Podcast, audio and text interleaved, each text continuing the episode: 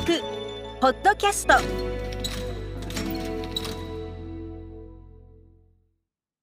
印刷博物館学芸員の本田です。このポッドキャストでは印刷博物館から様々な情報をお届けします。今回は2021年2月20日土曜日に行った第1回印刷文化学会議をアーカイブとして配信いたします。第1回印刷文化学会議は20周年記念トークイベントテキストと版画、印刷による知の循環と題して2人の講師を招き、講演とトークセッションで構成しました。今回の配信は入口敦先生による第1部発表講演、中国版画の批判的需要、観察の時代としての17世紀日本です。それではここから内容をお聞きください。続きまして、入口敦先生に発表いただきます。入口先生は、九州大学助手等を経て、1995年より国文学研究資料館に勤務されています。江戸時代の小説を中心に書物の形や出版文化といったメディアと文学との関わりについて研究されていらっしゃいます。著書に武家、権力と文学、遊泳レンガ、定冠図説、漢字、カタカナ、ひらがな、表記の思想などがございます。本日は中国版画の批判的需要、観察の時代としての17世紀日本語について発表いただきます。それでは入口先生、よろしくお願いいたします。ただいまご紹介に預かりました国文学研究資料館の入口と申します。えー、今日もう演題は今ご紹介いただいた通りなんですが、中国版画の批判的重要、観察の時代としての17世紀日本ということでお話をしたいと思います。とこのえ印刷文化学という位置づけの中では本日は、え先ほどの、え小秋元さんがテキスト私が、まあ、版画の方ですねを、まあ、担当しているというふうになるかと思います。え小秋元さんのご発表は非常にあの精緻ででしかも日本語のこう革新に迫るようなことまで、えー、及ぶものでしたが私の方はまあ版画というか絵ということですのでまああの紙芝居のようなものだと少し気楽にあのお考えいただいてでしかも今日は、えー、こういう形でリモートでしておりますので、まあ、お宅で、えー、ゴロンと横になってでも あのあるいはお茶を飲みながらでも気楽にあのちょっとお聞きいただければいいかなというふうに思っております。で本日、えー、お話ししますのはこのまあ大体4つの、えー、段階に従ってお話ししたいと思っております。えっと、1、2が、まあえっと、本題にあたる部分ですが、中国版画をどのようにあの日本人が受け入れていったかっていう、その、えまあ、2つのパターンに分けて、それぞれを少しご紹介。からまあその同時代ですね、17世紀の日本というところで出てきた文芸である金蔵詞というものがあるんですが、それがまあどういうふうにそういうことと関わっているかということをお話しします。でここまでが17世紀日本のお話で、4はそれ以降ではそういう17世紀に我々がまあ私は観察の時代というふうに位置づけたいわけですがそれがどのようにその18世紀以降の江戸時代にこうつながっていったかというまあ後日談のようなお話になるかというふうに思っております。でちょっと下の方に書いておりますがこれは少し宣伝しておかないといけないんですがこの研究発表のまあ一部なんですがえアジアにおけるエコヘルス研究の新展開っていう、これちょっと長いんですけど、人間文化研究機構高領域連携型機関研究プロジェクトというえ大きなえ研究プロジェクトがありまして、え地球研のハイ・マレー先生が代表を務めているんですが、まあ、その一つのユニットとして国文研の中にアジアの中の日本古典籍医学理学農学書を中心にという、えー、ユニットを作っておりまして、まあ、それのユニットリーダーを私がしておりますので、まあ、それの、えー、成果の一部も、えー、この中に入っているということで、えー、少し宣伝をさせていただきたいと思います。では早速、えー、お話に入っていきますが、え、画像需要のパターンというのは、まあ、これはもう大きく、え、2つに分かれるわけですね。模倣っていうのはもう完全にそのままを写す。まあ、これは式写しとか透き写しとかもいろんな方法がありますが、そっくりに書くわけですね。で、それを今度は自分なりに変えていく、何らかの形で変えていくっていう変容があります。でその変容にも、まあ、これもたくさんパターンがあるんですが、今日お話しするのは2つありまして、1つは関連的な変容。まあ、なんか頭の中にある概念のようなものですね、実際にそうあるかどうかとは全く別に、こう関連の世界で変えていくっていうもの。からもう一つは観察ですね。実際にそこにものがあって、ここに書かれているとこのものは違うじゃないか。じゃあ絵の方をものに近づけていこうという、まあ、まさに今日お話ししたいテーマである観察による変容というのが起こるわけですね。その関連的な変容の例が定冠図説というこれからお話しするえ書物の中に見られますしえ、観察による変容は本草学の例でえご紹介することになると思います。でその大前提としてでは今日考える17世紀日本というのはどういう時代であったか、まあ、これはもう、えー、歴史の勉強で皆さんよくご存知と思いますが、えー、ちょうど17世紀の、まあ、最初ミレニアムにあたるんでしょうか？1600年、まあ、前世紀末の一番最後の年に関ヶ原の戦いが起こるわけですね。でそこで、まあ、ほぼ、えー、徳川家が、えー、この政治の中枢に入っていく。その後、元来演武といいまして、徳川家が滅亡するわけですね。その後、徳川幕府による政治基盤が非常に安定していくという、まさにこう太平の時代を迎えた、そういう世紀だったわけです。でその太平の時代を迎えます時に、ちょうど、まあ、折りよくといいますか、これは先ほど小秋元さんがお話になられた、えー、活字印刷の技術が朝鮮から、それから、えー、西洋から同時に入ってきましてでそれが日本の出版をこう非常に大きく刺激してで枯渇地盤から正版本木版本ですね。そういうものになり種類が増加し商業出版が盛んになって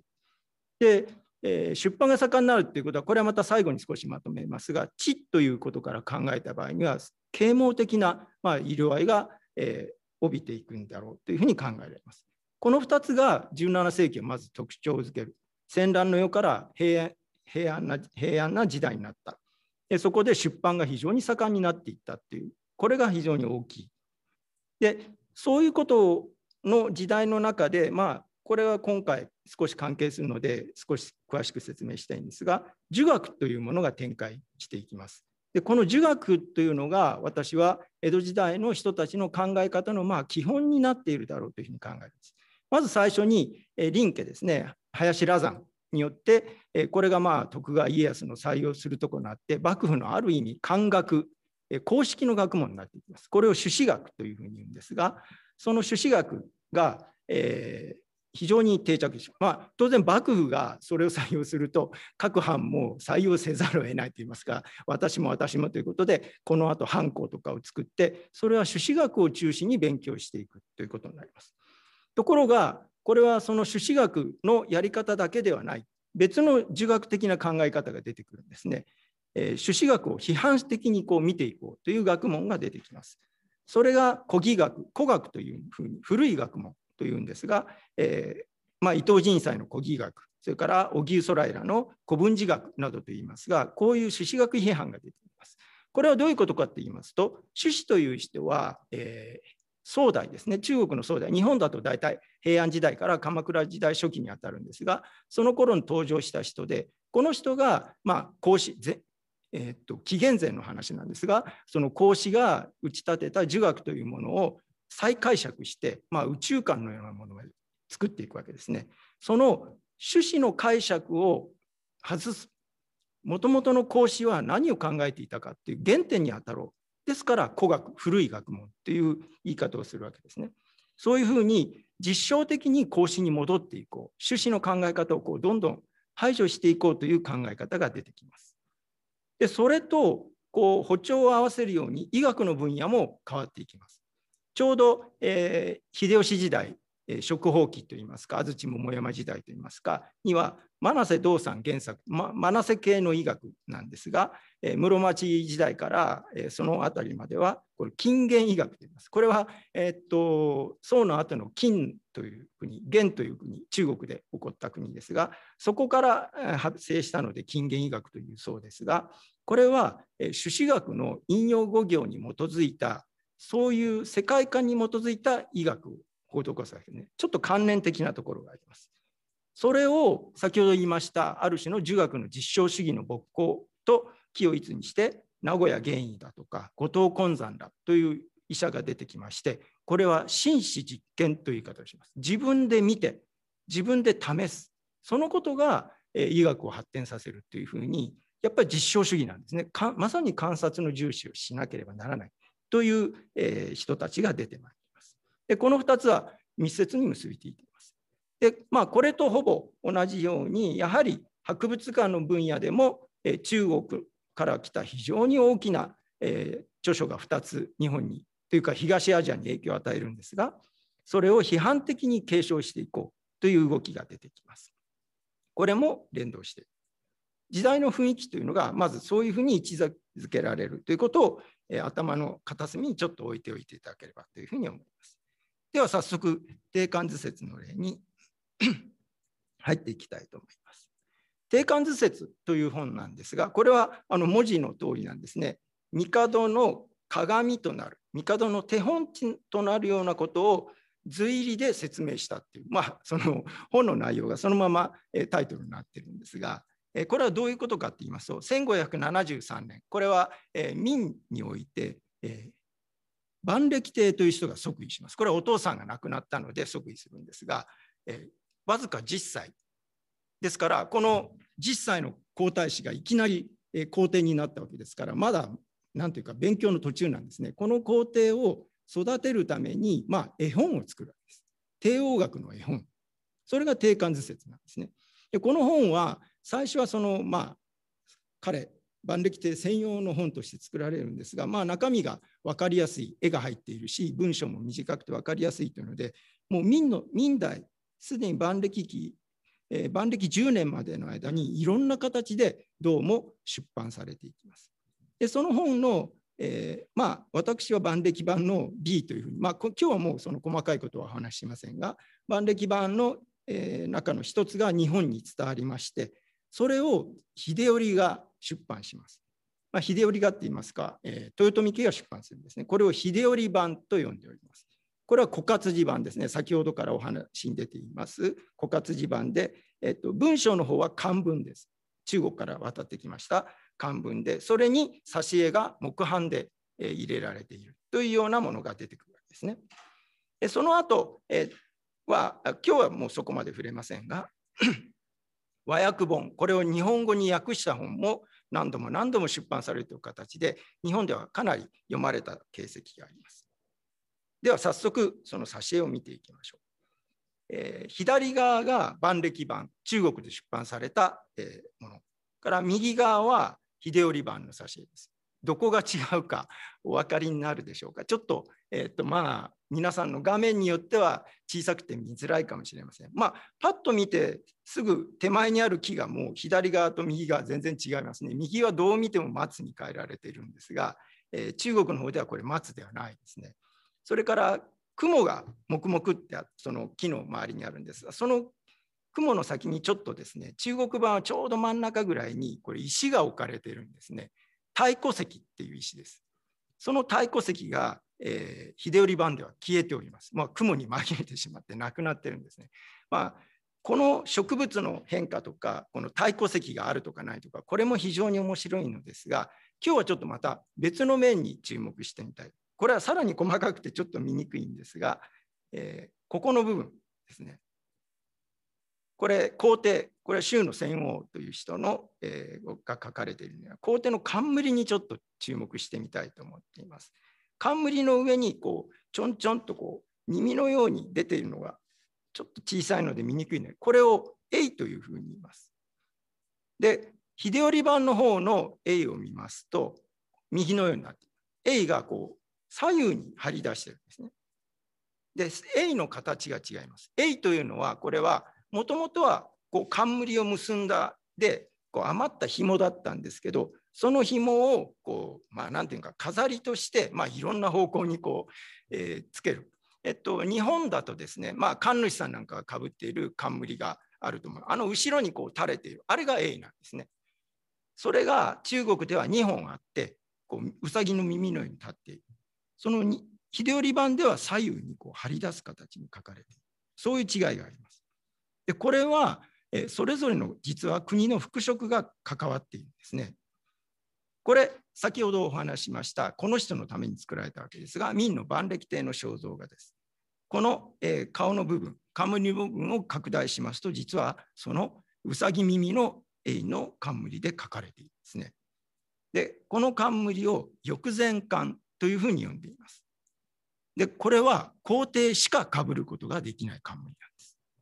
ですから、皇帝以外の人に民版、万暦版で、えー、この、えー、て言いますか、冠を書くことはありません。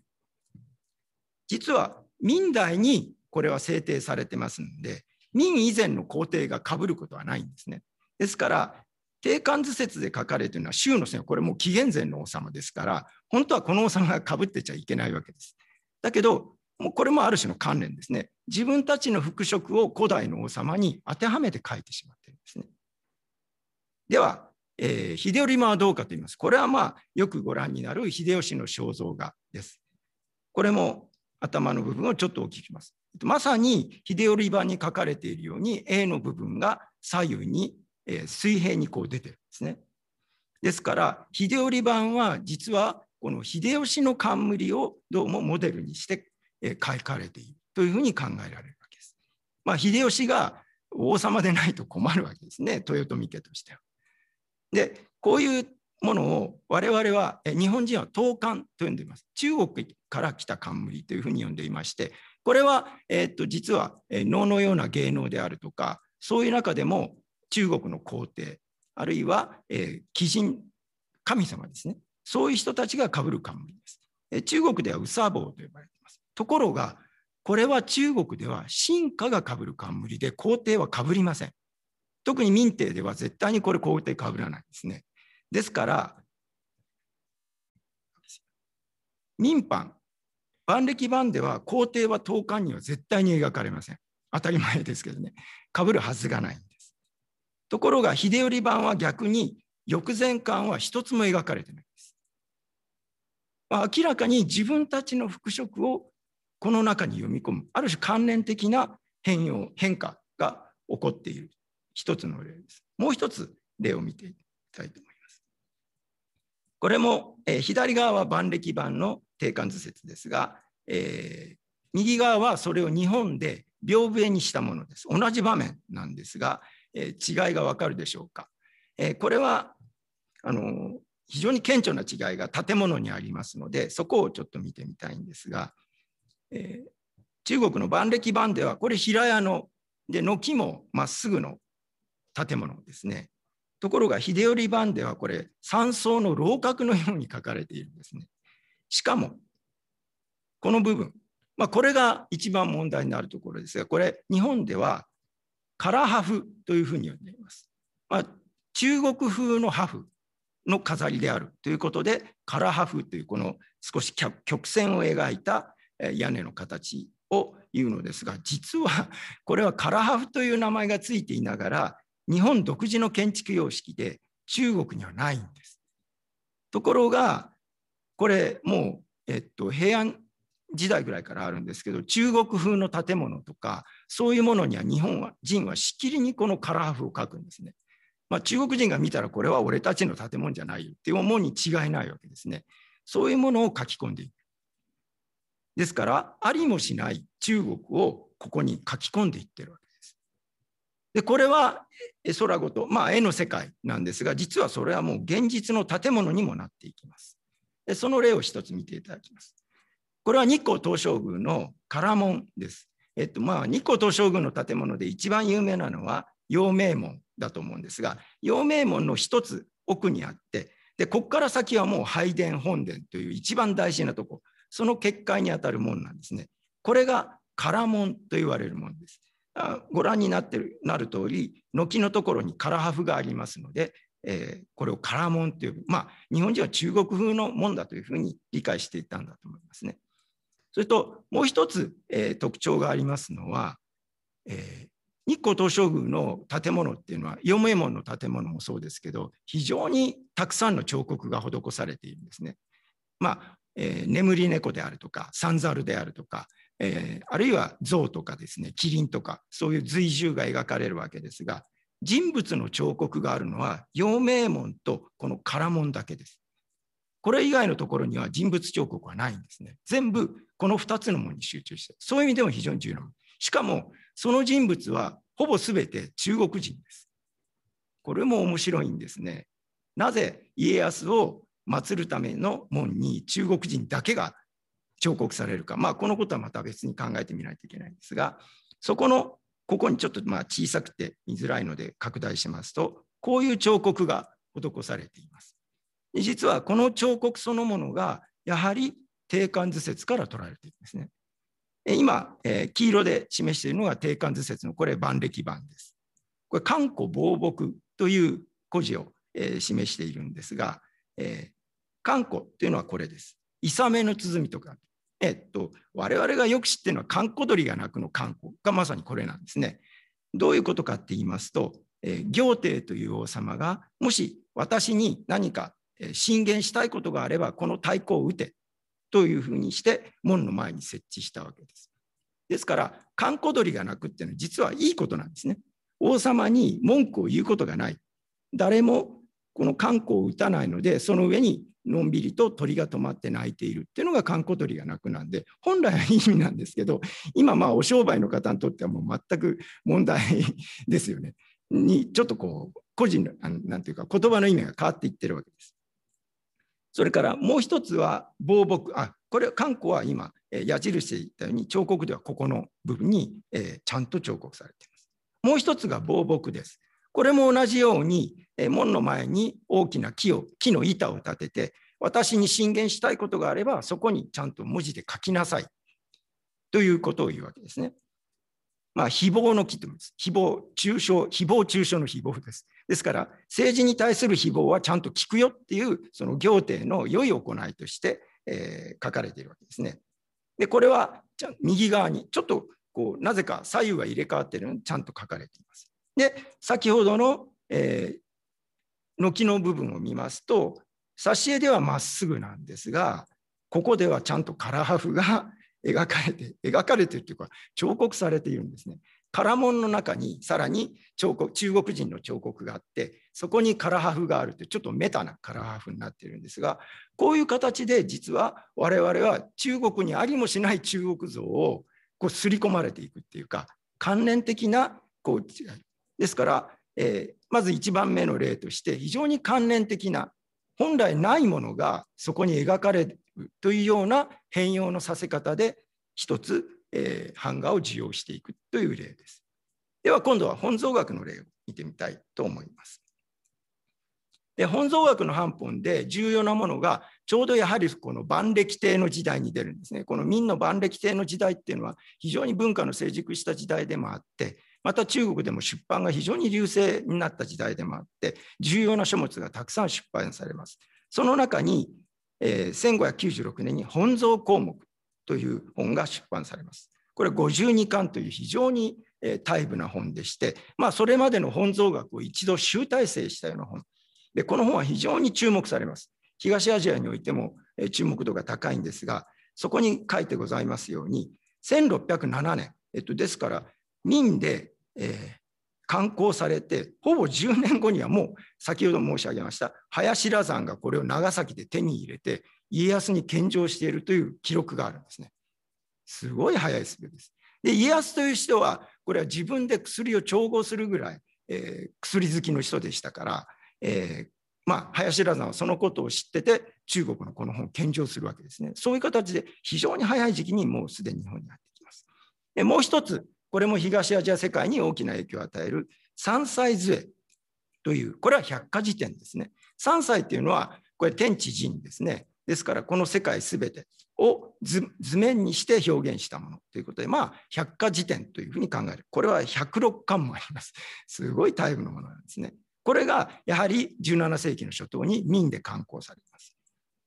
で、これらの2つの、まあ、直接的な、まあ、日本化というのは、えー、後で述べますが、えー、1709年に大和本草これは日本大和ですから日本の本草であるということで貝原駅県のまあ非常に重要な著作ですがこういう形に結実します。それから山菜杖の方はこれは1710やっぱり100年後にほぼ100年後なんですけど、えー、寺島良安によって和漢三歳税、まあ、日本日本のこう風俗を付け加えた形の三歳税となっています。でこれらの絵が、えー、先ほど申しましたこの観察と関わってくるんですね。ちょっとその例でこれはもう非常に有名な例です。私が発見したんだったらよかったんですけど、よく使われる例で分かりやすいので、今日はその例で説明します。まず本草項目。これ、カブトガニですけども、これ、カブトガニに見えますでしょうか。えっと、記述がですね、12足で、メスがオスを置いていくって書いてあるんですね。ですから、どうもなんか虫みたいなものに足が6本。これは片側の足です。多分向こう側に6本あるんで12本。で、下がメスで上がオスだっていうことだと思う。その漢文の記述通りのものなんですけど、これはとてもカブトガニには見えないわけですね。ですから本、まあ、本草項目の挿絵自体は中国でも評判が悪かったんですが、どうもものを見ずに書いているんですね。から山菜図絵、これもちょっとひどいんですね。もうもっとひどいです。えっと、一応波を書いたりして、水の中に住んでいる生物であるってことは示してるんですが、もうまるで魚です。魚が2匹こうやっぱり上下に重なっていて足が描かれてるんですねこれ。もうカブトガニは何だと全然カニでもないし何でもないんですけどまあ魚として認識してる要するに見て描いてないんですね絵師が。ところが大和本草の絵になるとこうなります。まあ稚拙な絵で はあるんですけどまあこれ見てカブトガニと言われればまあカブトガニかなと我々思えますよね上こう上から見た図だと思うんですけどこういう形に一応なっていきます。さらに和漢三歳図になりますとこれはもうかなり写実的なカブトガニの図になってますね。これはもう説明なしでもこの写真を見ればカブトガニを知っている人はこれはカブトガニだっていうふうに分かるぐらいきちんと書かれています。こういうふうに、まあ、本草学っていうのは本質的に薬の学問ですので薬の同定をしないといけないんですね。中国では何々と書いてあるけどこれは日本で生えているどの草であるかこれ間違うと死んじゃうわけです。ですからまさに真摯実験なんですね。自分で試してこれが本当にそうであるかっていうのを慎重に見極めた上で、えー、出版せざるを得ない。まあ、駅研はそういう仕事をしてきたわけですね。その観察の結果がこういう図にも表れているというふうに考えられるわけです。ただ残念なことにこれ3歳図でのオリジナルではなくて先ほど年表の中にちょっと書いておきましたが1666年に日本で、えー、刊行された金毛髄っていうこれもまあ百科事典の一つなんですがその中のカブトガニを実はこれはまあ、え、言葉は悪いんですけど山菜図はパクってる全く一緒です。方向から何から水の書き方も似てますね。まあ、え、パクってるわけですけどまあこれはまあいいパクリまあせっかくいい図があるんだから使おうというようなそういう意識なのかなというふうにも思われます。こういう形で本草学の例を、え、少し出しました。で、その背景にある、まあ、思想をちょっと探ってみたいと思うんですね。で、今の大和本草の貝原駅圏の序があります。えその一部をちょっと読んでみます。線を引いているところです。その品物を極め、その整理に通じ、その是非を考え、その介護を正し、介護っていうのは誤りのことです。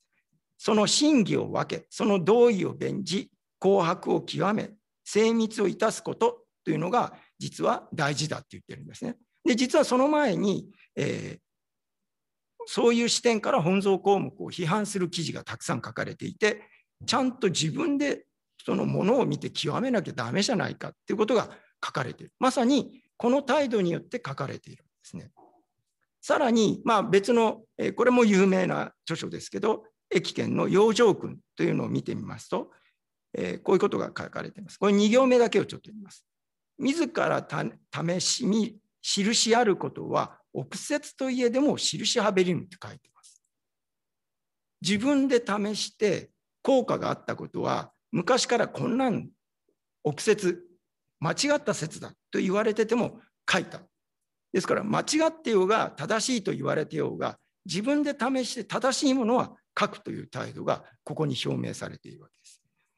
養生君っていうのはこれ江戸時代についてまあ非常によく読まれた本でもあるんですけどこれはやはり駅県、まあ、駅県自身が80何歳まで生きてますし、えー、そういう実践でもあったわけでしょうけど、そういうものとして説得力があるわけですね。自分でちゃんと試したことだから書いたんだ。で、その思想の背景には実は先ほど申し上げました朱子学があるんです。で、駅県としては朱子学者です。えー、福岡藩の藩主として、えー、黒田藩に仕えた、えー、朱子学者ですので、えー、先ほどの古学とや古希学とはちょっと立場が違うんですが、それでも朱子学にその実は根があって、格物父というのを左上にちょっと線を引いていますが、この概念が非常に重要なんですね。格物っていうのは物に至る、で、地に至地に至るっていうふうにあって、これは何かと言いますと、物あるいは現象をきちんと調べてみようということです。だから、まあ、今でいう自然科学的な、えー、なんていうか、探求をするっていうのが、まさに格物父なんですね。で、朱子学の、えー、なんて言いますか、えー、まあ、これが儒学であるゆえんはどういうことかって言いますと、これ八条目って言いまして、ここから始まって閉天下につながるんです。ちょっと読みますと、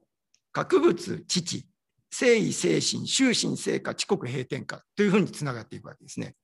その身の回りにあるもの、あるいは現象を極める。そのことは、ただ、まあ、我々が科学的に行うだけではないです。その先に、心を誠にして、心を正しくして、身を治めて、さらに家を、家の中を整え、そのことによって国を治めて、さらに天下が平らかになる。そこにつながっていく非常に重要なものであるという位置づけなんですね。この考え方がやはり江戸時代の儒学でその儒学が起こしてきたある種の科学的実証主義的な思考がすでに朱子学の中にあったわけです。ですから越見はそれを実践する形で大和本草を作りますし、まあ、養生空のようなものを作る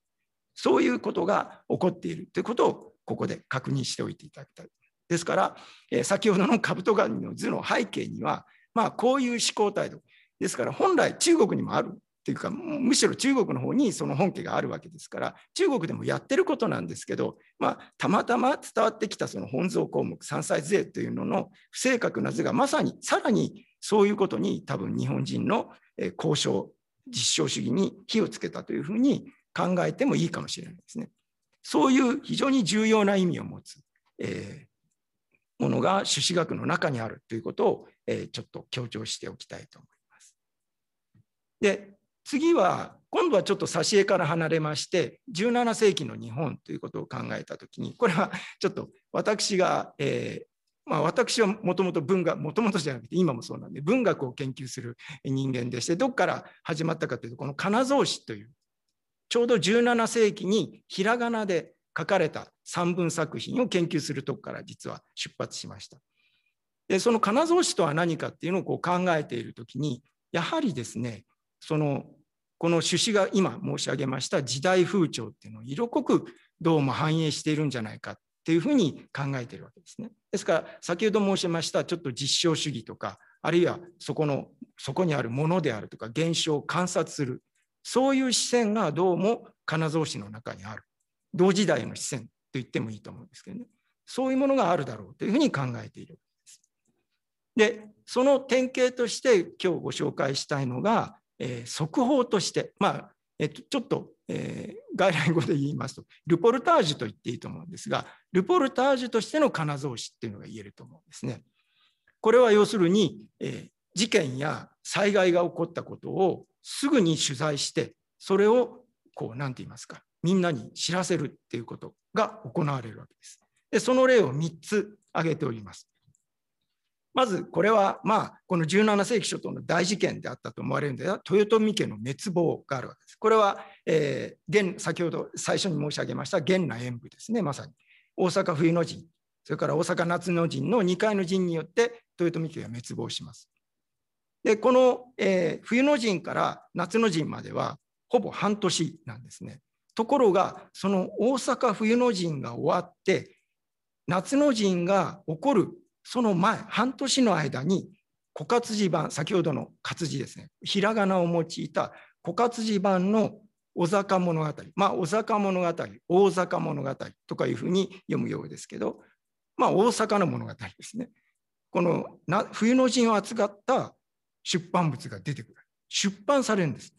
これはルポルタージュの出版として、まあ、これ私は極端ではないと思うんですが、東アジアでは最も早い例と言ってもいいんじゃないかと思うんですね。な数ヶ月前の事件ですよ。それがもうすでに出版されるということが起こったわけですね。で、さらに夏の陣で、これ完全に豊臣家が滅ぶんですが、その後に夏の陣を扱った大坂物語が出版される。で、この後大阪物語、大坂物語は上下2巻という形で後々出版されます。でこれがまたすごいたくさん出版されるんですね。えー、一応、えー、今言われているもので言いますと、小活字版は6種、9版あるというふうに言われています。それから正版はもうかなり数えきれないぐらい多数あるんですが、これたまたまですね、私は、えー、ホノルルにある、あのあホノルル美術館というところにですね、リチャード・レインさんという、まあ、コレクターの方が集めた本がたくさん今、えー、収められているんですが、その中にこの大坂物語の正版本だけで20点あるんですね。その20点を同時にこう並べて調査させてもらえるっていうあの非常に幸せな時間を過ごしたことがあるんですがその時にその20点を全部分けていきますと20点の中が12種類に分かれるんですね。20点あって12種類ってすごい数。つまり12種類の版木があった。12回版木を掘ってる。少なくともですよ。これレインコレクションだけですから。もっと日本全国調べもっとあるはずなんですね。すごい数の版木がこの大坂物語のために、えー、掘られているっていうのが分かるんですね。それぐらい出版というものをいきなりこの17世紀の日本人は咀嚼して活用しだしてるわけです。これもう16世紀までには考えられないんですね。こんなひらがなのものがこんなにたくさん出版されるなんて。これもうななんでこれが起こったかっていうのはまあ、えー、これを考えるのがまあ我々の仕事でもあるんですが、まあ、でもそういう面白いことが起こる。でそういう宣伝がつきますと今度は、えー、同じようなものが金蔵紙としてやっぱり出されます。で一つ例として2番目の例ですが明暦の大火これは江戸をですねほぼ全てを焼き尽くすぐらいの大きな、まあ、え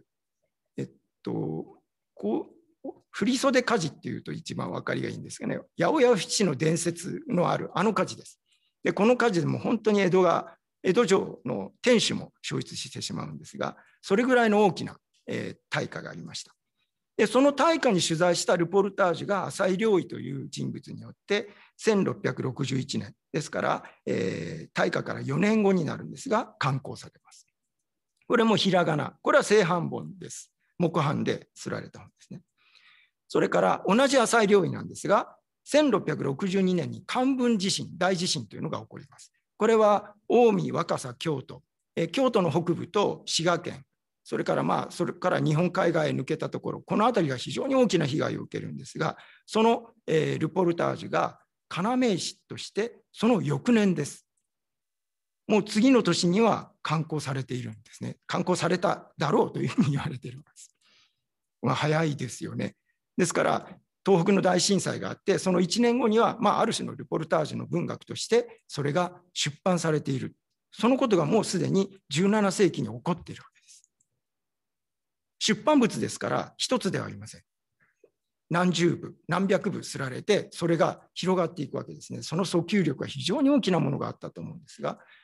金蔵詞というのは、そういうふうに、まあ、文学、純粋な文学としてもあるんですが、こういうルポルタージュ、あるいは名書記とかですね、いろんな形態を取りながら、同時代に対する興味というものをこう推し進めている。これが一つの特徴だというふうに考えています。で、まあ、その特徴を知るために、ちょっとえー、せっかくですので、文章も読んでみたいと思うんですね。これは要石、その漢文大地震に取材した浅井料理の要石なんですけど、その中にこういう、えー、文章があります。えー、防線の部分だけちょっと読んでいきます。えー、1日の地震、さしもおびただしかりければ、家のうちにもたまり得ず。落ちの人、これ目の音ですね。海添え、海添えの人。で、少女、これはまあ女中さんでしょうか。よたり連れて裏なる空き地に遺伝とす。その間に土蔵のありけるが、にわかに崩れかかり、河原にて頭頭を砕き、落ち重なる壁にひしげ渦まれ、4人一緒に死にけるこそ1号書簡とは言いながら悲しかるべきというふうに書かれています。まあ、その地震で崩れてきた建物の下敷きになって、まあ、頭が砕かれたりして、えー、4人が死んでしまったってんですね。その様子がさらに、えー、描写されます。2番目の防線なんですが、虚しき屍を掘り出す。いまだ息のかえいるものもありしかども、とかくするうちに早こと切れ果てけり。これ今72時間とかいう言い方をしますね。72時間以内に掘り出せば、まだ生存の可能性があるとか言って、まあまあ、まさにそういう、えー、危機的な状況であった。でも掘り出して息はあったんだけども、すぐに死んでしまった。女房は、これは妊娠していた女性なんですが、女房はあえなく打ちひしがれ、腹は脇より裂け、内なる子はいまだ五つきばかりなるが、腹渡にまとわれ、血にまみれてなだでいでける。非常に悲惨な状況を克明に描写しているわけです。まあ、このこと自体を浅井良医が見て書いた。まあ、これは大部な著書著書ですから、すべての現場に浅井良医が行って書いたはずはないんですが、少なくともその現場にいた人たちに取材して書いていることは間違いないわけですね。まさにまあ、真摯実験というか実証といいますか、その場に取材して書かれたことがここに、で、悲惨なこともきちんと書き留めようという意思があるわけです。見たもの、聞いたことをそのまま書こう。まさに、これは先ほどから、えー、申し上げている本草学的な、えー、行いですね、日本的な批判的な需要と全く同じようなことが、この文学の世界でも行われているということが分かっていただけるのではないかと思うんですね。で、もう一度、えー、最初のに出したものがありますが、こういう、えー、現象をもたらしたものは、まず時代が安定してきたということ。で、そこにやはり印刷なんですね。これがやはり大きいんですね。先ほど申しましたように大阪物語にしても、えー、要石にしても、えー、印刷して出版することによって広まる。このことはそれまでの写本が中心の時代では全く考えられなかった。ただ口づてだけに伝わっていったこととは全く違う、えー、広がり方をしていった。しかもその版本が何十種類って作られてる。このことは非常に大きいですね。まさに私は啓蒙の時代、まあ、独学ができる時代と言ってもいい、知のあり方が根本的に変わってきているんだというふうに考えられます。では、その、この先ですね、この17世紀のあり方、実証主義的なあり方はどう展開していくかと言いますと、これはさらに時代が、平和な徳川の時代が続きますと、今度はそれがさらにその科学的な思考が娯楽に実はつながっていくんですね。そういう例をちょっと見てもらいたいと思います。で、先ほどの金毛髄です。1666年に刊行された金毛髄左側、そこのカブトガニを含む、えー、2丁分ですね、えー、を出しておりますが、もう亀とかカニとか、もうかなり写実的ですね。右下はすっぽんですが、まあ、すっぽんと上の亀の違いなんかもよく分かりますよね。まあ、こういう形で、えー、きちんと項目立てて書かれています。それがですね、当初、えー、造法当初、頭書き、金毛髄体制、まあこんえー、これから金毛髄体制と呼びますが、金毛髄体制ではこれらが一色たに並べられるんです。図はカブトガニを見ていただけば分かる通り、金毛髄から取ってきてるんですけど、いかにもその生息環境である海にいるような形で他の生物とこう並べるんですね。そういうこう、まあ、絵としての展開がある。ただ、その絵としての展開に実は無理がありまして、えー、金毛髄体制の方の左のページの上の方に黒いつぶつぶが見えてるの分かりますかね。これ、タニシです。それからその左側にサザエがあります。サザエは分かりやすいですね。これおかしいと思いませんか？同じ水の中にサザエとタニシが同居してるわけです。ありえないですね。淡水のものと海水のもの。ですから、まあ、せっかくこう、なんて言いますか、実証的に一生懸命写実的な絵を描いてみんなに伝えようとしたことが、この辺りからちょっとこう、ある種いい加減になっていくんですね。もう啓蒙的に普及していく段階でこういうことがどうしても起こるんですね。まあえーこれは今言ったことを文字にしたんですけどもうどちらかというと絵を楽しむものに変わっていってる記述も上の方に少しになっていってますからそういうことが、まあ、そういうのの極みがこういうものに現れてきます。これはその金毛髄体制と同じ年に刊行されたえー北川歌丸明観光の2人による「潮日の都」という教会本と呼ばれるもので上は教科です。明観光としては教科誌ですので、まあ、仲間の教科を書いてその下にその教科に関わる、まあ、会ですねを先ほどの金毛髄体制と同じように砂浜に貝がこうある状態を再現している。でこれは、えー木版の色刷りです多色刷りです。ですから浮世絵の技法と全く同じ、まあ、かなり贅沢な本だと非常に美しい本なんですね。こういう本ができていくわけですね。これが金毛髄体制と同じ。ですから金毛髄体制のこの同じ画面の中に他の回を並べるというのと、まあ、木をいつにしてる。まあ、たまたま同じ年のものなんですけど、こういうことが起こっているんですね。娯楽への展開というのが行われてきます。で啓蒙の先には、さらに正しい知識を、えーこう普及していく。その過程でやっぱりなんかこう、大げさにしたりとか、いろんなことが起こってくるんですね。そういうことが非常によく見えるものだと思います。えっと、これは少し真面目な方なんですが、先ほど申しました、えー名古屋玄医、それから後藤金山らの恋法という自分たちで真摯実験、自分たちでちゃんと見て実験したことを書こうという、そういう医学を志す人たちの流れに山脇東洋という人がいます。で、この人は、えー形状で、なんて言いますか、罪人のこう死体を不分けするんです。不分けっていうのはこう内臓を開いて、えちゃんと観察するわけです。その結果を増子という本にまとめます。まさに観察結果です。自分が観察した結果をえちゃんと本にして、こういう人間の内臓、まさに内臓、像はこうなってるんだぞっていう本を作るわけですね。これも出版されます。さらに、まあこれはどなたもご存知だと思うんですが、さらにその後に杉田玄白前の領、えーあ杉田玄白前の良拓らによって解体新書が翻訳されます。これもエピソードとしてはよく知られていますが、彼らが、えー小塚っ腹の形状で罪人の不分けを見たときに、そのターヘルアナトミアという西洋の銅板が,、えーがあった、その挿絵と比べてみるともうそっくりであった。だからこの本を訳さなきゃっていうふうに言って訳したっていうわけですね。まさに紳士実験なわけ。そういう精神が江戸時代の、まあこれは医学の例ですけど、こういう形で脈々と受け継がれ、それが蘭学を招き入れる、まあ一つの契機にもなっているわけですね。ですから、まあ、また、あそれはまた最後に少しまとめて申し上げましょう。ただ、一方でまたいい加減なものも 出てまいります。これは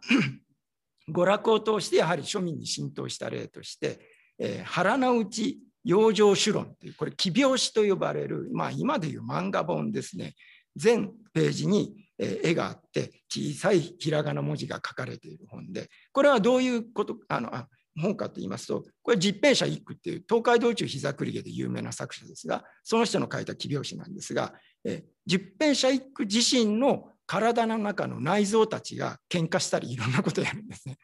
そういう、えーと不思議な本です。ですから、ここちょっと見にくいかもしれない。拡大しますと、これ、主夫婦は心と魂です。頭に心、魂という。これは多分、心と魂には形がないので、丸に心、丸に魂。これ実は他の奇拍子の例もあって、丸に善、丸に悪とかですね、非常に分かりやすいんですね。この人は善、この人は悪っていうのがもうその顔顔の中に実は書かれています。で、この3人は進化の役割です。家臣なんですね。で、胃、これが脾臓、それから肺。この3人が進化として、えーその前にはべっているわけです。で、今何をしているかって言いますと、ここで平服しているのが口です。なんか入れ歯の見本みたいなものを頭に乗せてますが、この口に向かって何を言ってるかって言いますと、お前がパクパクパクパク何でも見境なしに食べるもんだから、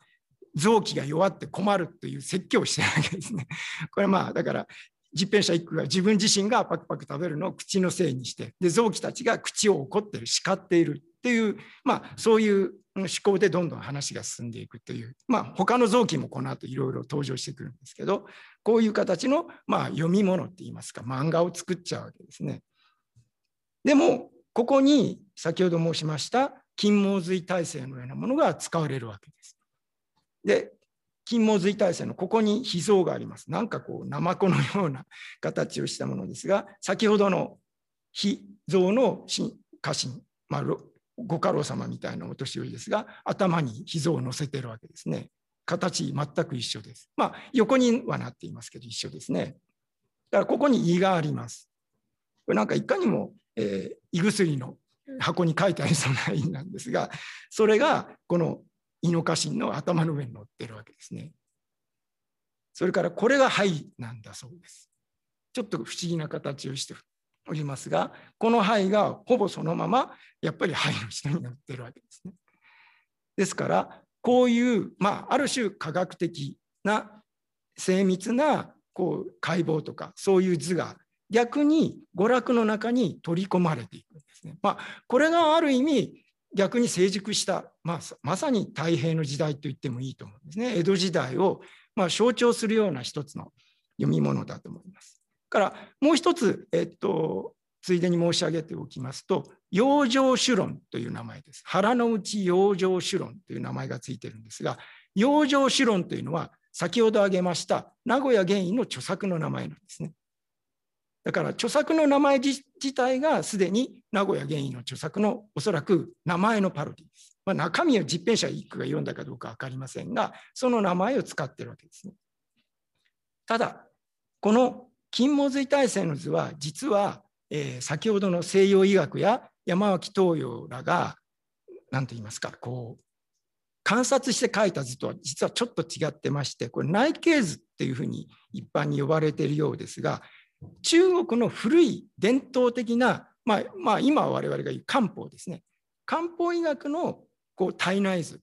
からどうも取られているものなんですね。ですからちょっとこうせっかく科学的に精密になったものがちょっと戻ってる感じもあるんですけどまあそんなことはどうでもいいわけですね。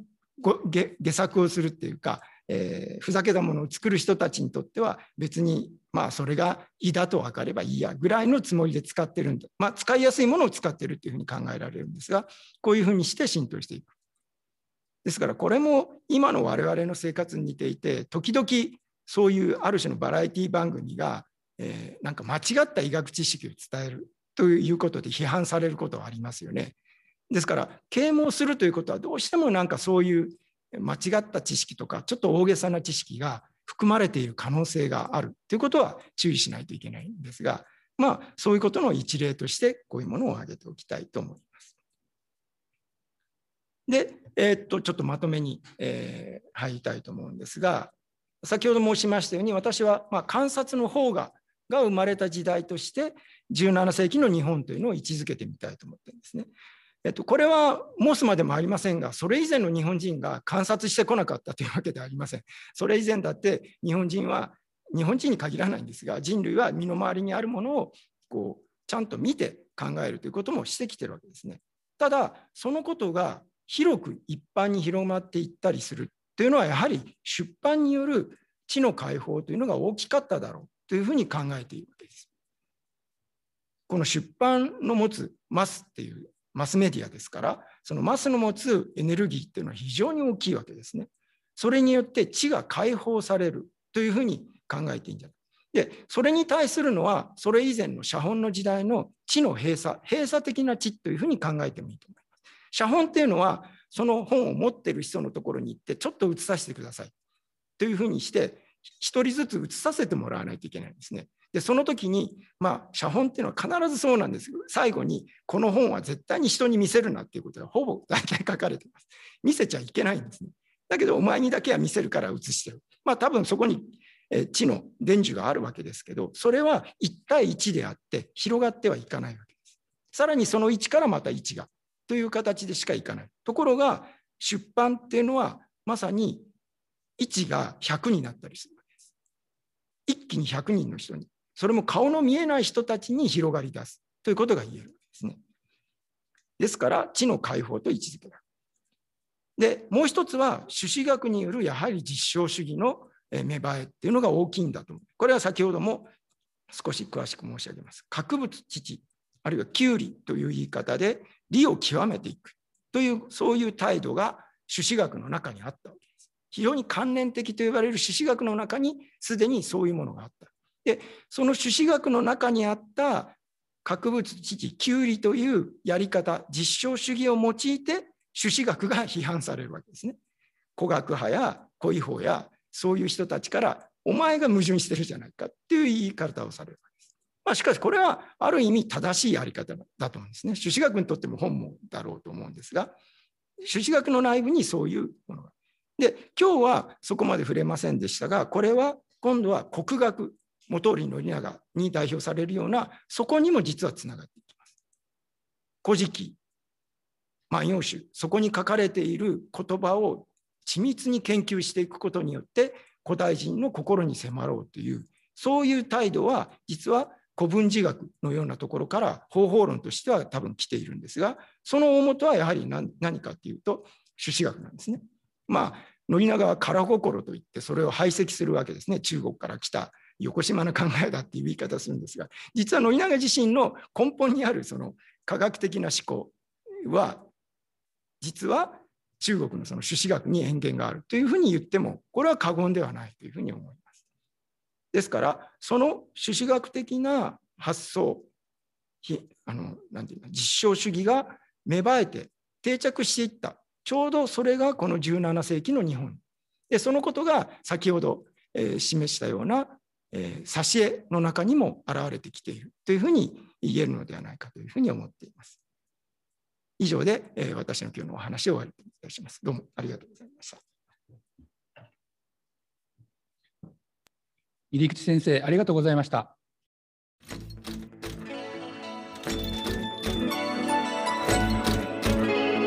インパクポッドキャスト